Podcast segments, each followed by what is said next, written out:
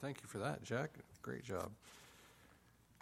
Tonight's Bible reading is from the book of Matthew, chapter 14, verses 26 through 28. Uh, you can follow along on the screen, or there will be a Bible there in the rack in front of you.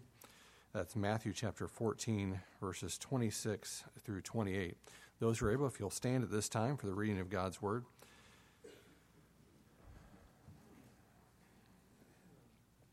Matthew chapter 14, verses 26 through 28. It says, And when the disciples saw him walking on the sea, they were troubled, saying, It is a spirit, and they cried out for fear. But straightway Jesus spake unto them, saying, Be of good cheer, it is I, be not afraid. And Peter answered him and said, Lord, if it be thou, bid me come unto thee on the water. Let's pray. Dear Lord, I thank you for uh, the great day. 14, verses 26 through 28. And we want to uh, spring from that, jump right in, and get into the, the next uh, part of our message, our uh, series on those thoughts fear, faith, and God. Let's pray. Our Heavenly Father, we ask for your help, your favor. Please guide and direct our words and our thoughts. And we ask for you to uh, meet with us and speak with us and Lord, we don't want to assume, and we certainly don't want to take it for granted, but God, we do need you tonight. Help us, we pray. In Jesus' name, amen. Several thoughts about this just as we gave in way of background. And when the disciples saw him walking on the sea, they were troubled, saying, It is a spirit, and they cried out for fear. The first thought that we said in way of introduction doesn't matter who you are, you have bouts, episodes, seasons of fear. These are the greatest Christians of the New Testament. The Bible says they turned the world upside down for Christ. And yet, in this moment, the Bible says they cried out for fear. They were so overcome with their fear that it, that it created a, an outburst, if you will.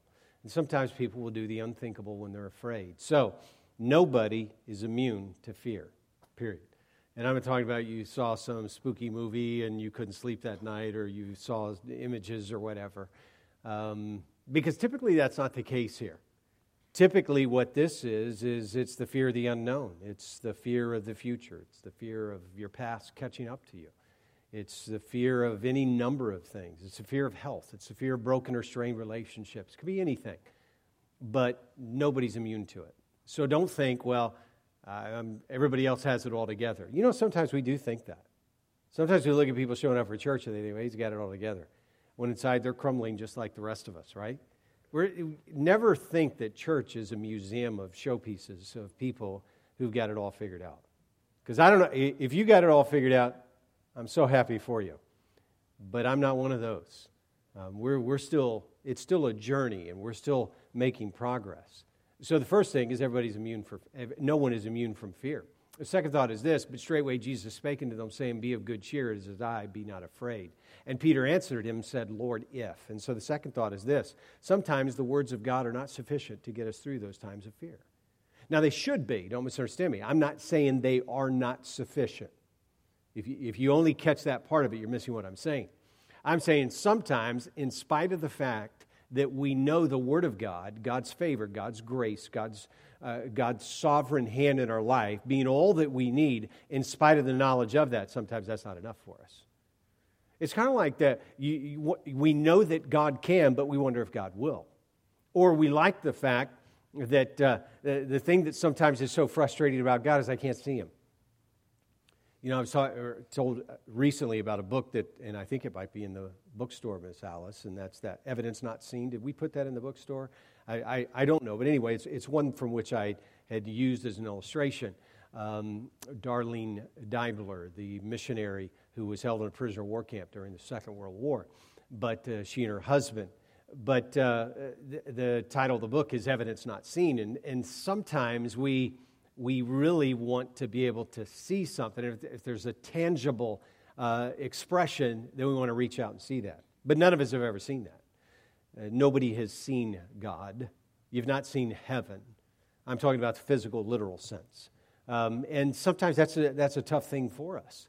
And so, in spite of this, in this particular passage and way of background, we understand no one is immune from fear. And secondly, sometimes, even though we know better, we still go through these seasons of that. So, in our series on fear, faith, and God, several points. Number one, fear is concerning. And by that, it simply means it captures your attention and doesn't let go. And um, that's where sometimes we find ourselves. The second thing that we noticed is that fear is conflicting. By that, it uh, steals and directs our focus. And uh, not only can we not see anything else, our attention is diverted to this one thing, whatever that one thing is. The third thing that we notice is that fear is controlling. That's taken from the passage in Jonah. When the Bible says about Jonah, Jonah rose up to flee from the presence of the Lord, which, by the way, every time you read that passage of Scripture, I think, that's so crazy. I'm going to get away from God. Um, not going to happen. Um, you cannot get away from God. Um, you, you, in fact, the Bible says, David said, Though I make my bed in hell, behold, thou art there. Uh, whither should I flee from thy presence? You cannot get away from God. The Bible says that his ear is not heavy, nor is his arm shortened that it cannot save. God can reach you no matter where you're at. Um, you, can, you, can, uh, uh, you can resist, but you can't run. Um, and so what happened with, with Jonah was his fear of the, the assignment could have been. He just didn't want to do it. It could have been the fear of the people, uh, fear of the Assyrians, um, but uh, you, how they might treat him, how they might respond. And, and, by the way, that can be an overpowering thing. What are they going to say? What are they going to do? How are they going to treat me? I know how they treated other Jews. I know how they've treated the other uh, uh, Israeli soldiers. I, I know what's happened here. I don't want to go. But that fear controlled him so much that he did the unthinkable. By the way, it's not like Jonah was some guy off the street. Uh, Jonah was a prophet. Jonah was a, if you want to say it and express it this way, he was a man of God. It, it, it's not the kind of journey that you expected a prophet in the Old Testament to take. And so, again, no one is immune from it. But when we are concerned, when we are conflicted, then we find ourselves being controlled, and fear starts making decisions. And that's a bad spot to be in. It starts making the decisions for us. And then the fourth thing is fear is crippling. And uh, we're going to move right on from this in, in just a moment. But I want to share a couple, couple verses uh, from this. When, I, when we say fear is crippling, it means you can't move.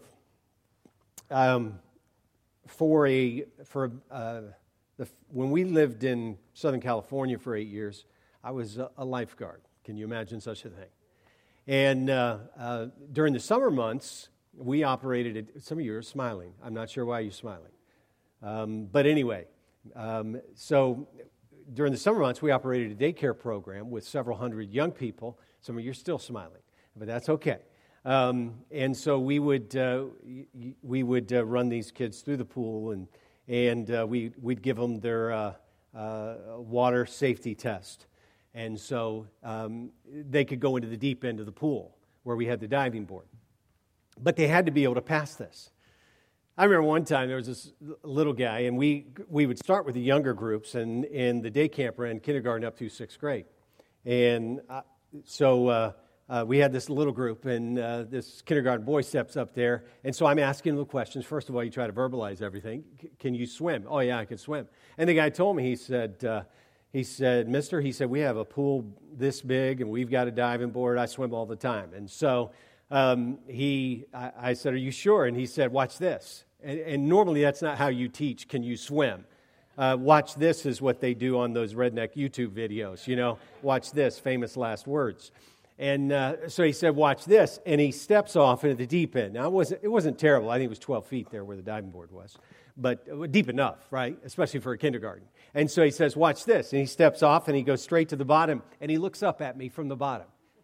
And I'll never forget it.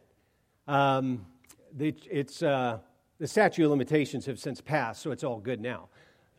So I just left. I'm kidding. I'm kidding. I'm kidding. But I, I, I saw him, and, and he looked up at me, and he had this most helpless look on him. So what did you do? I, well, I jumped in, and uh, I pulled him up, and I, I said, "I thought you could swim," and he said, "I thought I could." and he was just just standing there on the very 12 feet of water down to the very bottom, kindergarten kid, and I was fired the next day. But anyway, um, so I brought him up, and but I always notice this when people got fear, they they can't move. Sometimes one of the tests we do is we bring them out to the, the before they could dive or jump off the diving board. We ha, can you jump off the diving board? It was always amazing. You'd see them. Oh yeah, I can do that, and they'd get right out there they'd stand there for the longest time, and everybody's behind them. You know, this guy's behind him who does it all the time. It's like he does it for a living. You know, he's going to do a backflip or a gainer or whatever the kind of thing is, and he's, you know, he's right there. And, and this guy's up here, and he's just kind of looking around. And he's frozen, right? Uh, my brother was telling me um, that when he was going through his airborne training, and, and uh, he, he wanted to, by the way, as he neared the end of his career, he finally made it where he made 100 live jumps. And, and uh, of course, it's always helpful that they call them live jumps because you, anyway, sorry. I'm, I'm drifting there. But, uh, but he told me, he said, when he remembers the first time he was up, there were several of the guys, they just froze. You know, they, they're sending you out of that plane. And I'm, by the way, that has never appealed to me. I mean, I, I, I know some of you are thinking, oh, that'd be awesome. And I'm saying, have at it okay? I don't mind flying, but I don't want to jump out. I mean, give me the seat. When they say, flight attendants, you know, get in your seats and we're experiencing turbulence, put that seatbelt on, man, I'm grabbing everyone I can. I mean, you don't have to tell me twice, right? Much less open the door, see you, and jump out. But my brother told me, he said, a number of guys, they just froze. They did all of their training, you know, their simulated jumps and all those different kind of things with cables and the towers. And that's the only thing I ever did was the simulated jumps with the cables and towers. And that's, that was enough for me. I said, okay, I'm good. There you go. And he told me, he said, as soon as they got there, the instructor, once they got there and, the fro- and he froze, they didn't wait. You couldn't wait. So what did they do? They just shoved them out. Just shove you out the door. It's like, boom, you know. So I guess the next guy's watching, waiting for it to get shoved. That's why I'm never going up with those guys. I want to get shoved out the plane. But, uh, but imagine the, the fear that you have. And that fear can be crippling and cause you to be unable to move. I read a story recently about a, a commander. In fact, he was a commander of the, the entire training base at Coronado for the Navy SEALs. He himself had been a SEAL for three decades. And he, they were making one of their last jumps with the Navy SEALs. And uh, they were in Southern California. And as he they, they had a rule which makes perfect sense. You never open your chute if anybody's above you. You, you, just, you just don't because, uh, you know, you can hurt, injure them, or they've got to get an opportunity to get out of their way. And there was a young recruit. This is the commander. He's a, he's a full bird colonel. And this guy underneath him, he opens his chute and the impact at that as you're going through the air, because remember the rate of descent is, is astronomical, hit him, and he said it's, it's, it's the, the same equivalent as an airbo- airbag going off in your face. And he said it almost rendered him unconscious, and then he went into a, a spin and he was trying to get his bearings back. And the entire time he's describing this as free falling, and you're, you're out of control. You got to figure out. And I'm just thinking, this is why I'm never going up to do that. These kind of things happen. They really do. So now I'm telling you all this. And our next activity, by the way, we're going to go skydiving. And, uh, but, it, but then he told, he told the story. He said he got caught in the draft with the chute. And so when he pulled his chute, it wrapped around both legs. Now, I'm, I'm, not, I'm probably not explaining everything. How many of you have ever jumped? Okay, so several of you know what I'm talking. We got three of you. I don't mean like off the porch. I see there's five children raising their hands okay? If you have done that, you are my hero. But there's three adults that have raised. So, oh, anyway, so his chute wrapped around his legs and it wouldn't open. So he's following, falling now head first with his primary chute wrapped around his legs. And he said he's, he's going down right like this. And he said the only thing he could do is pull his reserve. He pulled his reserve at 1,500 feet. And he said as soon as he did, it ripped every muscle here everything. He was in, had surgeries and all kinds of things. And I don't know what happened to the guy who opened the chute up underneath him, but I bet he got a mouthful, a earful. Um, and so, but, but that guy said that in, in telling that story, he said, when people panic and fear comes in, it cripples them. And most of the time, somebody making that type of jump with those scenarios and those circumstances, they don't survive because the overwhelming fear I'm going to die, I'm going to die, I'm going to die. Yeah, you are. Because you don't think rationally. And you don't think, what have I got to do to correct this? Now, I don't, I'm, again, those of you that jumped, you know far more about it than I do. I'm only telling you things that I've read and stories that have been told to me and books I read and all that kind of stuff. And that's good enough for me, especially if they got pictures. I'm good. But, but to hear that and to read that, I'm thinking, that's amazing. And the only thing that got that guy out was the fact that he'd been doing this for three decades. He'd been going up with soldiers over and over and over. He'd been telling them over and over. Now, if this happens, this is what you do. If you ever find yourself fall, free falling and you've already, your chute has wrapped around your legs, and you know, it's kind of a, on that good bad scale, that's bad. This is what you do. And in that moment, you can't freak and you can't fear. You have to do what's right. You got one shot. He's got to control his body and turn it around mid flight as he's falling at an incredible rate.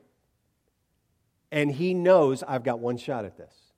Now, that's life and death. Most of the decisions that we freak out over, they're not life and death, but they're similar in that regard.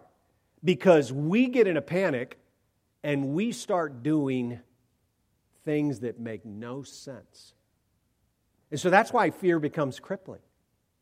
Sometimes you express it this way I just don't know what to do.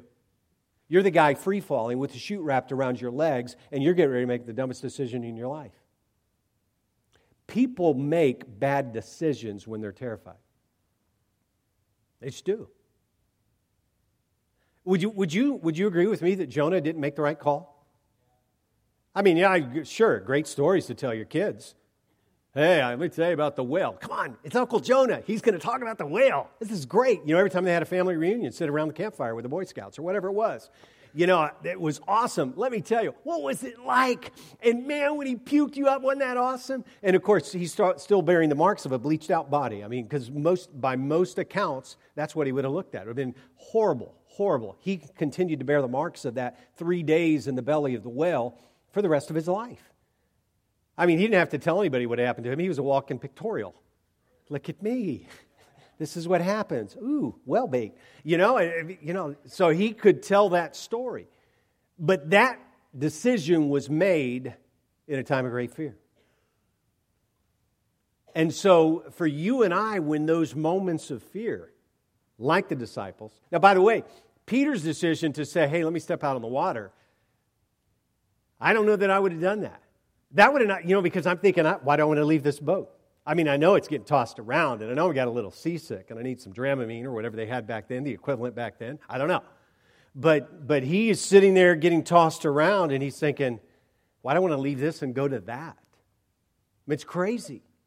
But he did. And if you and I are not careful, when fear comes in, we do dumb things. Because fear is crippling, it's concerning, it's conflicting, it's controlling, it's crippling. So that leads us to the next thought in fear and faith and God. And the first thought is this. Notice on the screen there in front of you, David. By the way, David, and I always want to be careful how I say these things because I know I'm going to see him in heaven one day. And uh, David was a tough dude, you know. I mean, you, you ever think about David? Some of his prayers, I was reading through the Psalms recently, and uh, David's prayers were I mean, they were awesome. Well, they have to be. They're in the Bible. It's the Word of God. So we know they came under the influence of the Holy Spirit. But beside, aside from that, David would sometimes say, and, and I'm paraphrasing here in English wipe out my enemy, kill him, devour him, and everything that he has. And God said, That's a man after my own heart. I'm thinking, I'm thinking really? um, Uh, you know, let another man take his office. You know, may, may his days be few. And I'm thinking, those are David's prayers. Now, a lot of times David's prayers were, Lord, save me. Lord, help me. God, deliver me. God, be merciful. Many prayers that we can, that we can relate to and make sense. But in this one, this is David long after the fact of David and Goliath. He makes this statement. Notice, notice what he's saying here Whom have I in heaven but thee? There is none upon earth that I desire beside thee. But the rhetorical question that he asked at the beginning is the one that I, I, want us to grasp here in the few moments that we have tonight. And that is this faith is conceding. See, all those things that we said about fear being controlling and crippling and all those different things, one thing that faith is, is it's conceding.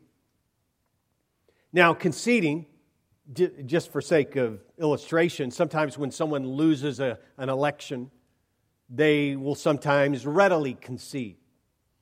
Sometimes, as it's been apparent in recent presidential elections, people are slow to concede. Got to wait till every vote is counted, you know, or whatever, you know, and the hanging chads and all those different things from bygone eras. You understand what I mean? And, and so sometimes they, they want to wait in case there's any. But faith is conceding. And what David says, uh, if I could say it this way, I don't have anybody else. I don't, there's no, listen, for the child of God, there is no plan B without God. It's not like I've got God and if that fails. You know, many times we see the, the sticker that says, if all else fails, pray. But the Christian doesn't have a backup plan. You don't have a backup plan. You can't go through life and say, Well, I'm trusting God, if that doesn't work out, I got my parents all call. Man, I'm, I'm praying and I've got my confidence in the Lord, but if, you know, if that, that falls through, well, I'm going to wing it. No, you, you can't go through life that way. So David gets to this place later in life and he says, Okay, I concede this. Now, con- to concede typically in, our, in our, the English language means to admit defeat. But that's not what this is. David's not saying, I'm toast in the original Hebrew. It would have been that word. He, he's not saying, I'm shot, it's over, it's finished. He's saying, I, I have God and I don't need anything else. He's saying, I have the Lord working on my behalf and everything's going to be okay. It, it doesn't mean that it's always going to be perfect. It doesn't mean there's not going to be giants. It doesn't mean there's not going to be lions and bears and tigers, oh my, um, even though we switched that up. But it was David's fault. He lion and bear. He forgot about the tiger. But uh, come on, stay with me tonight. But when all of those things come, you, you got to stop for a moment. You got to say, I concede. God is enough. And, and I don't need anybody else. Who do I have in heaven but thee? There, there is no one on earth that I desire but thee. And, and so we look at all those things about fear, particularly uh, that it's concerning, conflicting, and controlling and crippling. But then once you get past that and you see all of those things that we've created because of that fear, you understand this faith is conceding. You see, I think in, in, in, my heart, in our heart, the average Christian, there are so many things in life that we really never have given to God, even though we've said we have. I think a lot of times we come down to the altar. Hey, listen, I, I know that I have done this. There have been many times in my life when I've come down to the altar and I've given God something and I picked it up and took it back. I, am sure I'm not alone. There are times when I've said, Now, Lord, please, I'm giving you this. I'm trusting you. Please take this and ha- may your perfect will be accomplished and all the great things to say. And I'm not meaning that in a facetious sort of way. I mean, I, I prayed that. And I, I really thought that I meant it. I, I thought I was, uh, uh, my, my motives were good and, and I was intent and, and serious.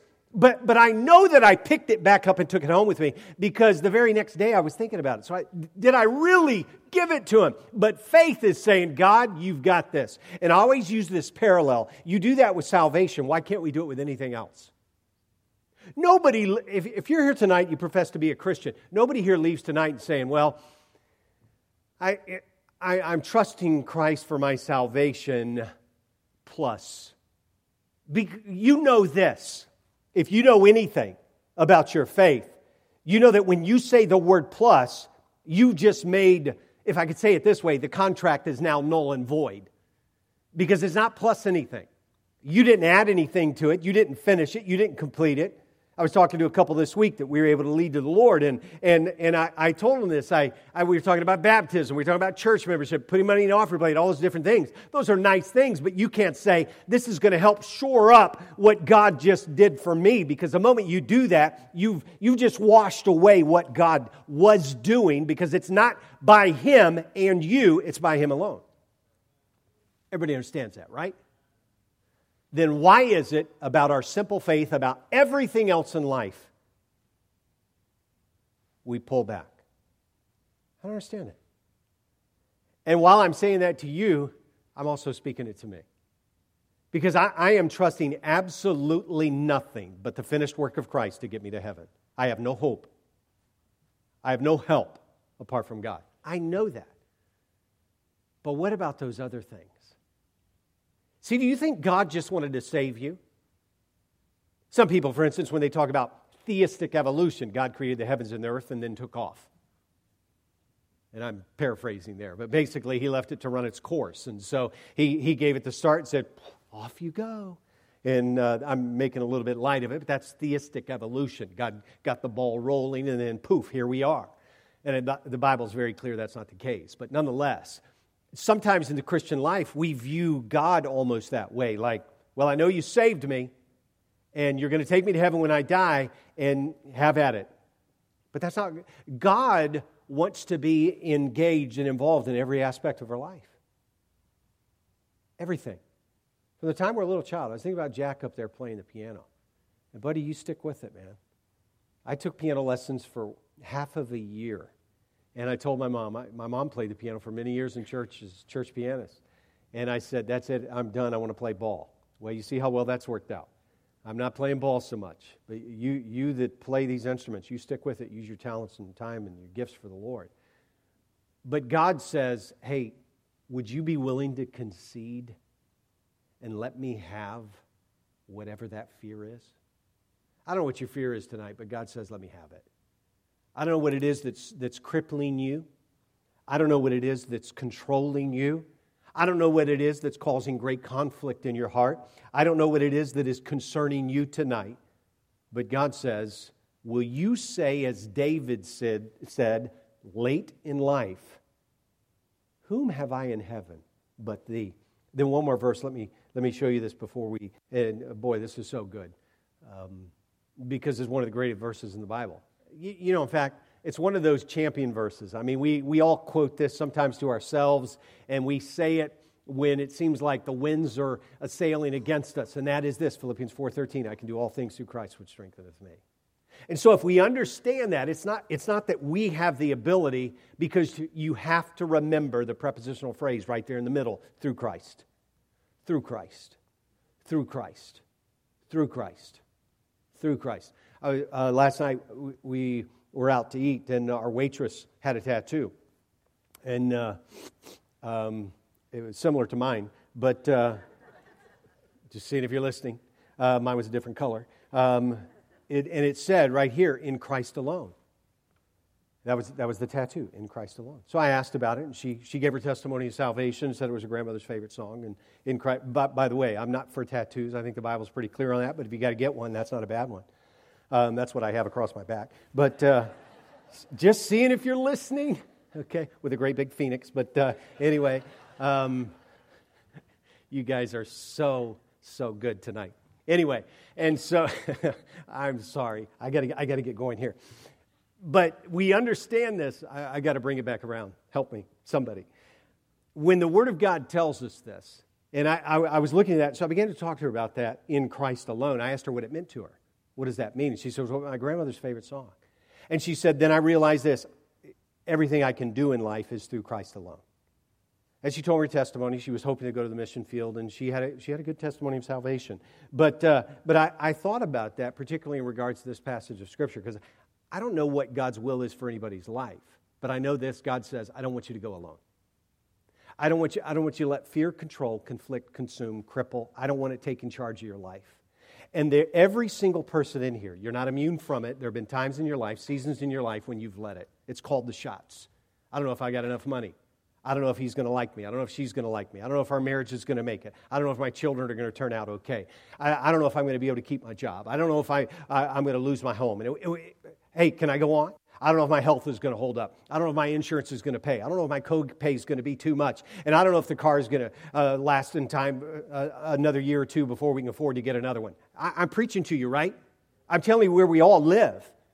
And I, it doesn't matter whether you've got plenty of money in the bank and your 401k is fine and you're, you're flush with funds for retirement, or you're sitting there thinking, even at this point in life, you haven't put the first penny away for retirement. You're thinking, but what in the world am I going to do? Who's going to take care of me?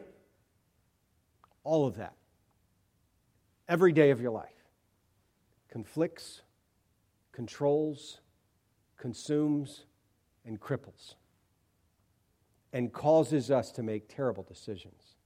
And God says, Can I have that? Oh, you can have my sin, but I'm going to keep all that worry because it does me so well. I'm going to keep all that anxiety and all that anxiousness. I'll just hang on to it. No, no, no, no. God says, understand this. You can do all things through Christ. And the second thought is David's, David's prayer. who do I have? Who am I going to turn to? Where will I turn? But to the Lord. Shall we stand? Our heads are bowed, our eyes are closed, very, very quickly.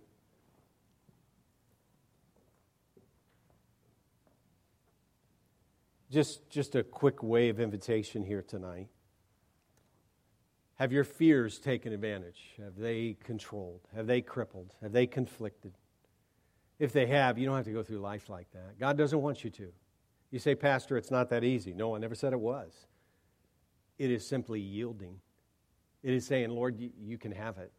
I, I've got to concede that it is all His. Every problem that has ever existed in my life has always been God's problem. Why? Because He's my Father. You, my dad, always wanted to take care of me when I was a child. But to a far greater degree, my Heavenly Father does for me, and He does for you as well. Why don't you concede that and let Him have it? If God spoke to your heart tonight, would you mind Him? Just in way of invitation. As the piano begins to play, maybe you need to come. Maybe you need to say, Lord, there's something I've been dragging. And man, it, it, it has hit me every single day and every waking moment. And it's that constant. And Lord, I, I want you to take it. I don't, I don't want to deal with that. I don't want to keep tugging that along and wondering and hoping. I just want to trust. Many folks are coming. If you're not able to come, you'd like to pray there at your seat, please do. But never miss an opportunity to do business with God who wants to do business with us.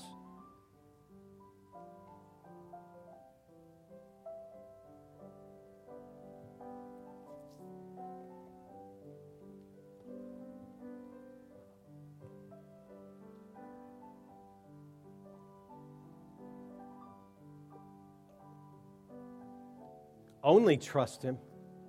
That seems so easy. Only trust Him. Only trust Him now. Several folks praying. I hope you're minding the Lord tonight.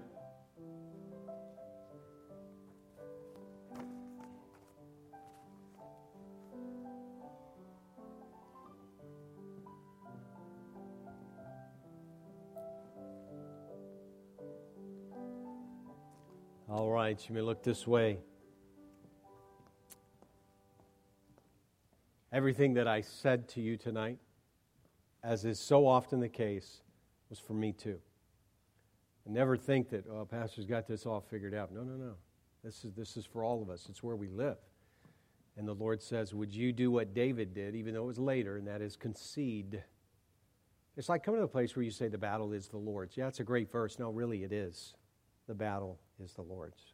Whatever the battle is, doesn't matter. Whether it's soldiers, whether it's stress, it is the Lord's. Thank you so much for being here tonight. We're going to do this very, very quickly because I'm going to have our ministry workers meeting right down here in about three minutes. Um, if you have children in the nursery, if you go ahead and get those uh, so that my wife can head to the house and start getting some desserts laid out. But I, everybody here tonight is welcome to come. You say, Well, I didn't bring anything. You weren't supposed to, okay? This, uh, this is all um, on us and a couple of the ladies, I think, have made